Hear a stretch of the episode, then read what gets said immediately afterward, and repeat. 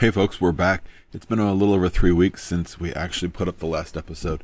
Um, I just wanted to take a little bit of time. We're gonna well, we'll probably jump in back into Ephesians in the next episode, but today I just wanted to take just a little bit of time to talk to you, kind of give you guys some idea, um, just kind of let you know what's been going on. So I did need to take a break for just a little bit to make sure that everything was, um, I was keeping my focus right. So yeah, I'm sure everybody knows that there's times when just life gets busy. Um, and the reality is I've got a full-time job, a full-time family, um, and I'm also serving at my church. So I needed to make sure that I was um, not getting so busy that I wasn't staying focused on God.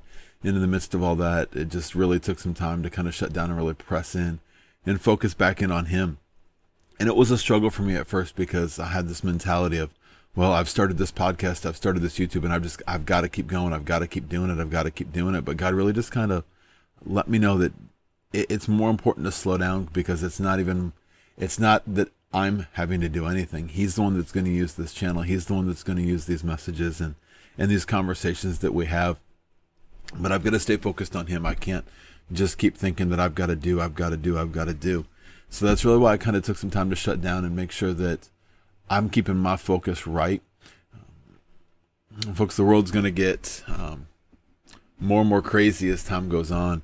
And we can just, I just look back over the past few weeks and see the different things that have gotten, were the different challenges that there have been, the different things that have happened. The really the times that God's really caused me to step back and say, okay, I've got to make sure my focus is right. And that's really what I want to talk about today. And I've said the word focus three, four, five, maybe eight or nine times so far in just a couple of minutes. But that's really, um, um, really the question is what's your focus set on? What are your eyes set on? Because there's lots of things we can look at. There's lots of things we can get our eyes on. We can get our eyes on um, jobs. We can get our eyes on family. It can be ministry.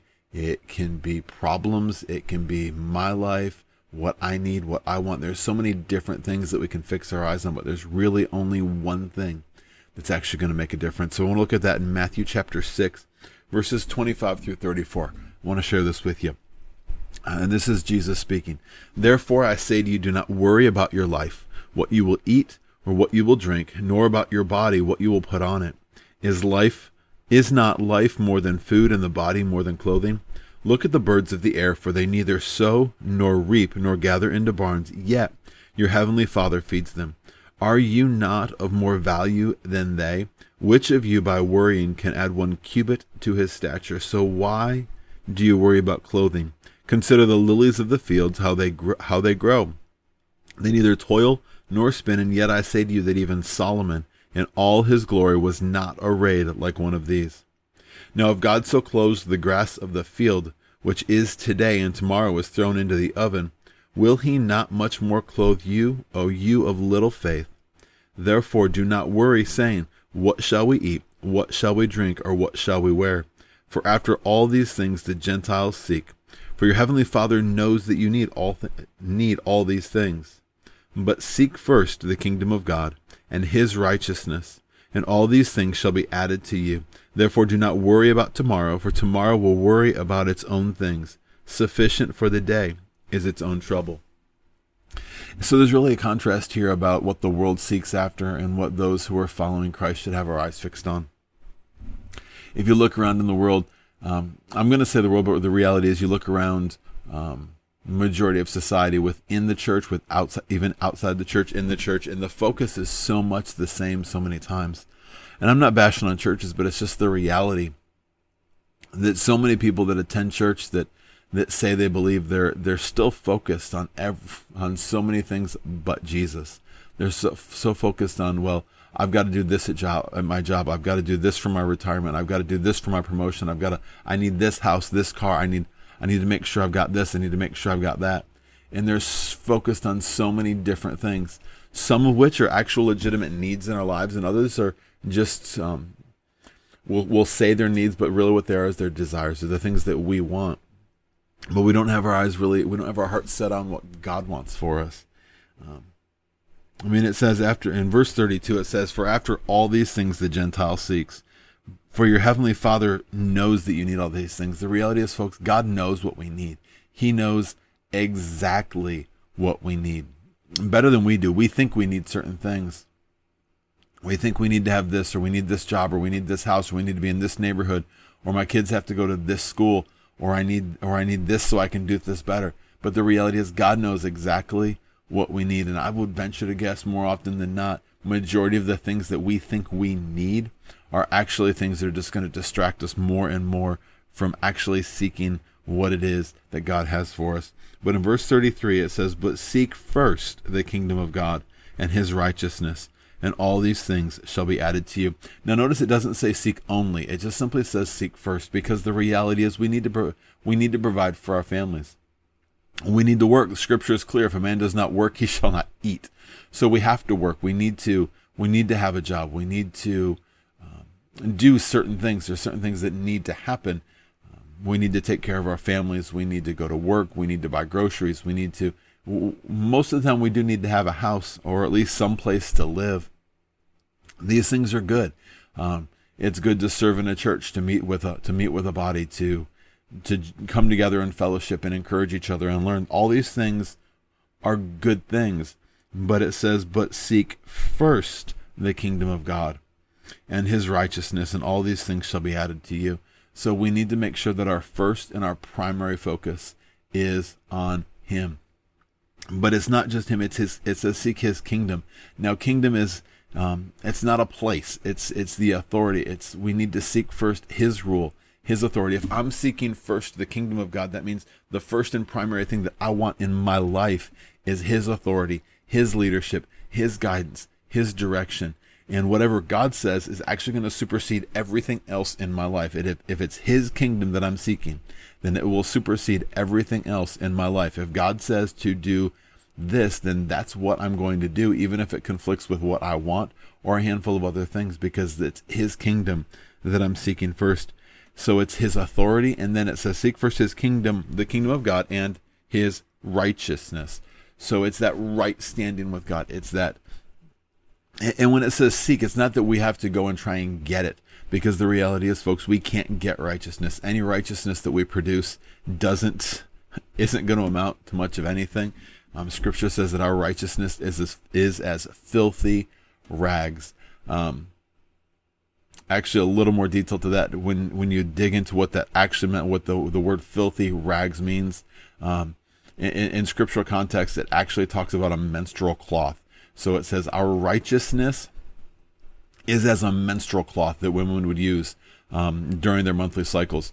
So and that would that was something that was detestable, that was unclean, and that's um, what what Scripture says our righteousness is like the things that we do to be righteous, the righteousness that we think we have, that we think we have the ability to do the right things to be in right standing. It's as filthy rags, but the reality is the righteousness that comes from Christ was paid at a price, was bought with His blood, so that I stand in right standing before God. So I seek His authority and I seek His right standing.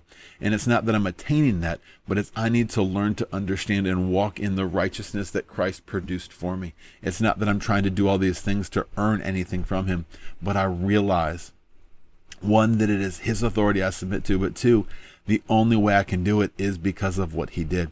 Realizing and seeking His righteousness is a matter of walking in the reality and the understanding and realization of what He has done for us, what He did in our lives.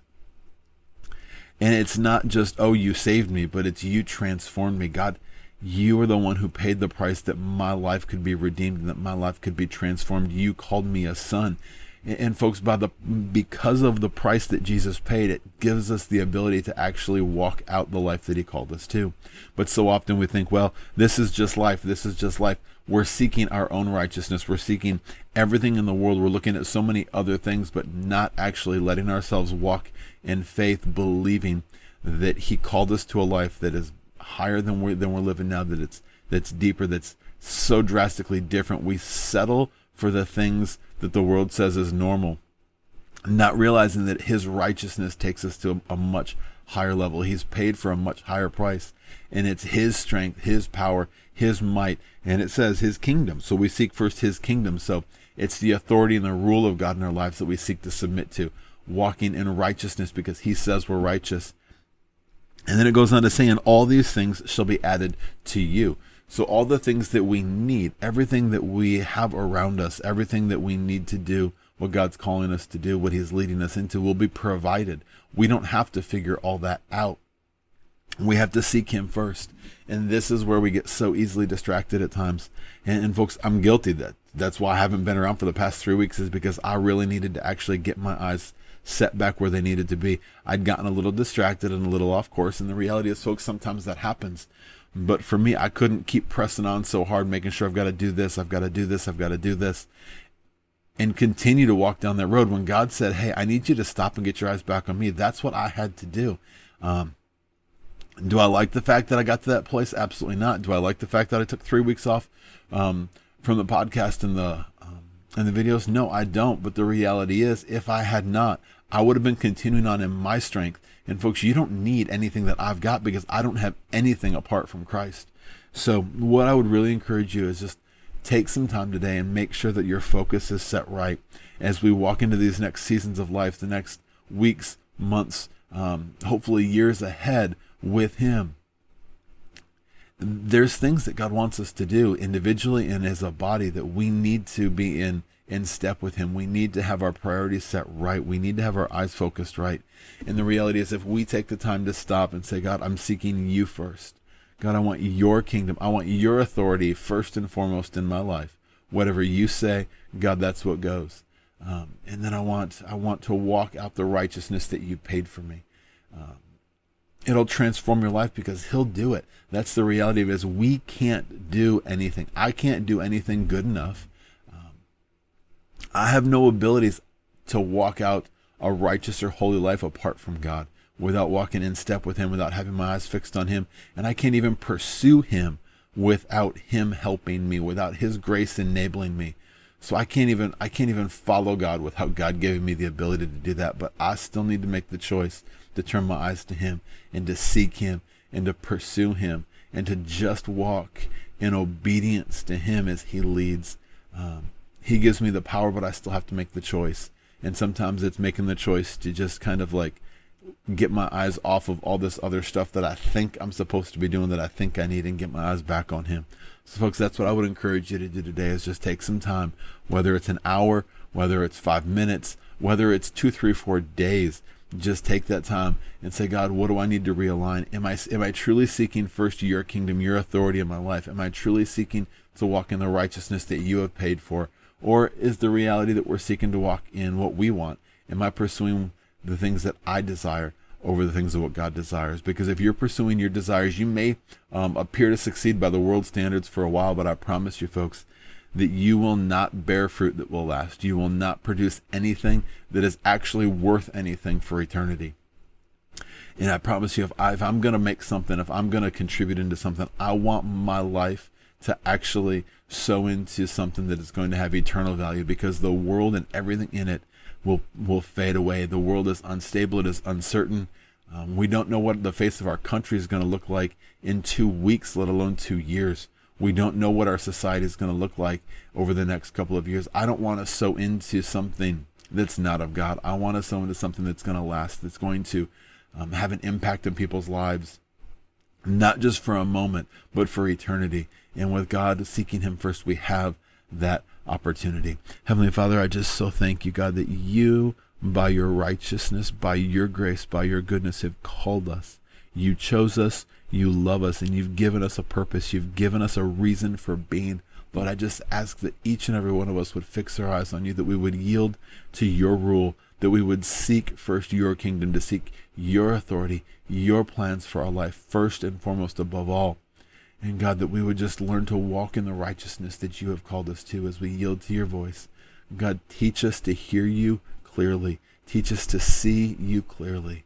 God, you've given us eyes. Teach us to use them. You've given us ears. Teach us to hear them. Teach us to walk in your way.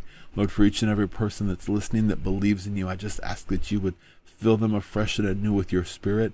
God, that they would be just so totally consumed with you that nothing else can shine a light to what you're doing. And God, teach us to walk out in faith what it is you have done. Lord, I thank you. I thank you that you love us, and I give you all the praise, all the glory, and all the honor in Jesus' name. Amen.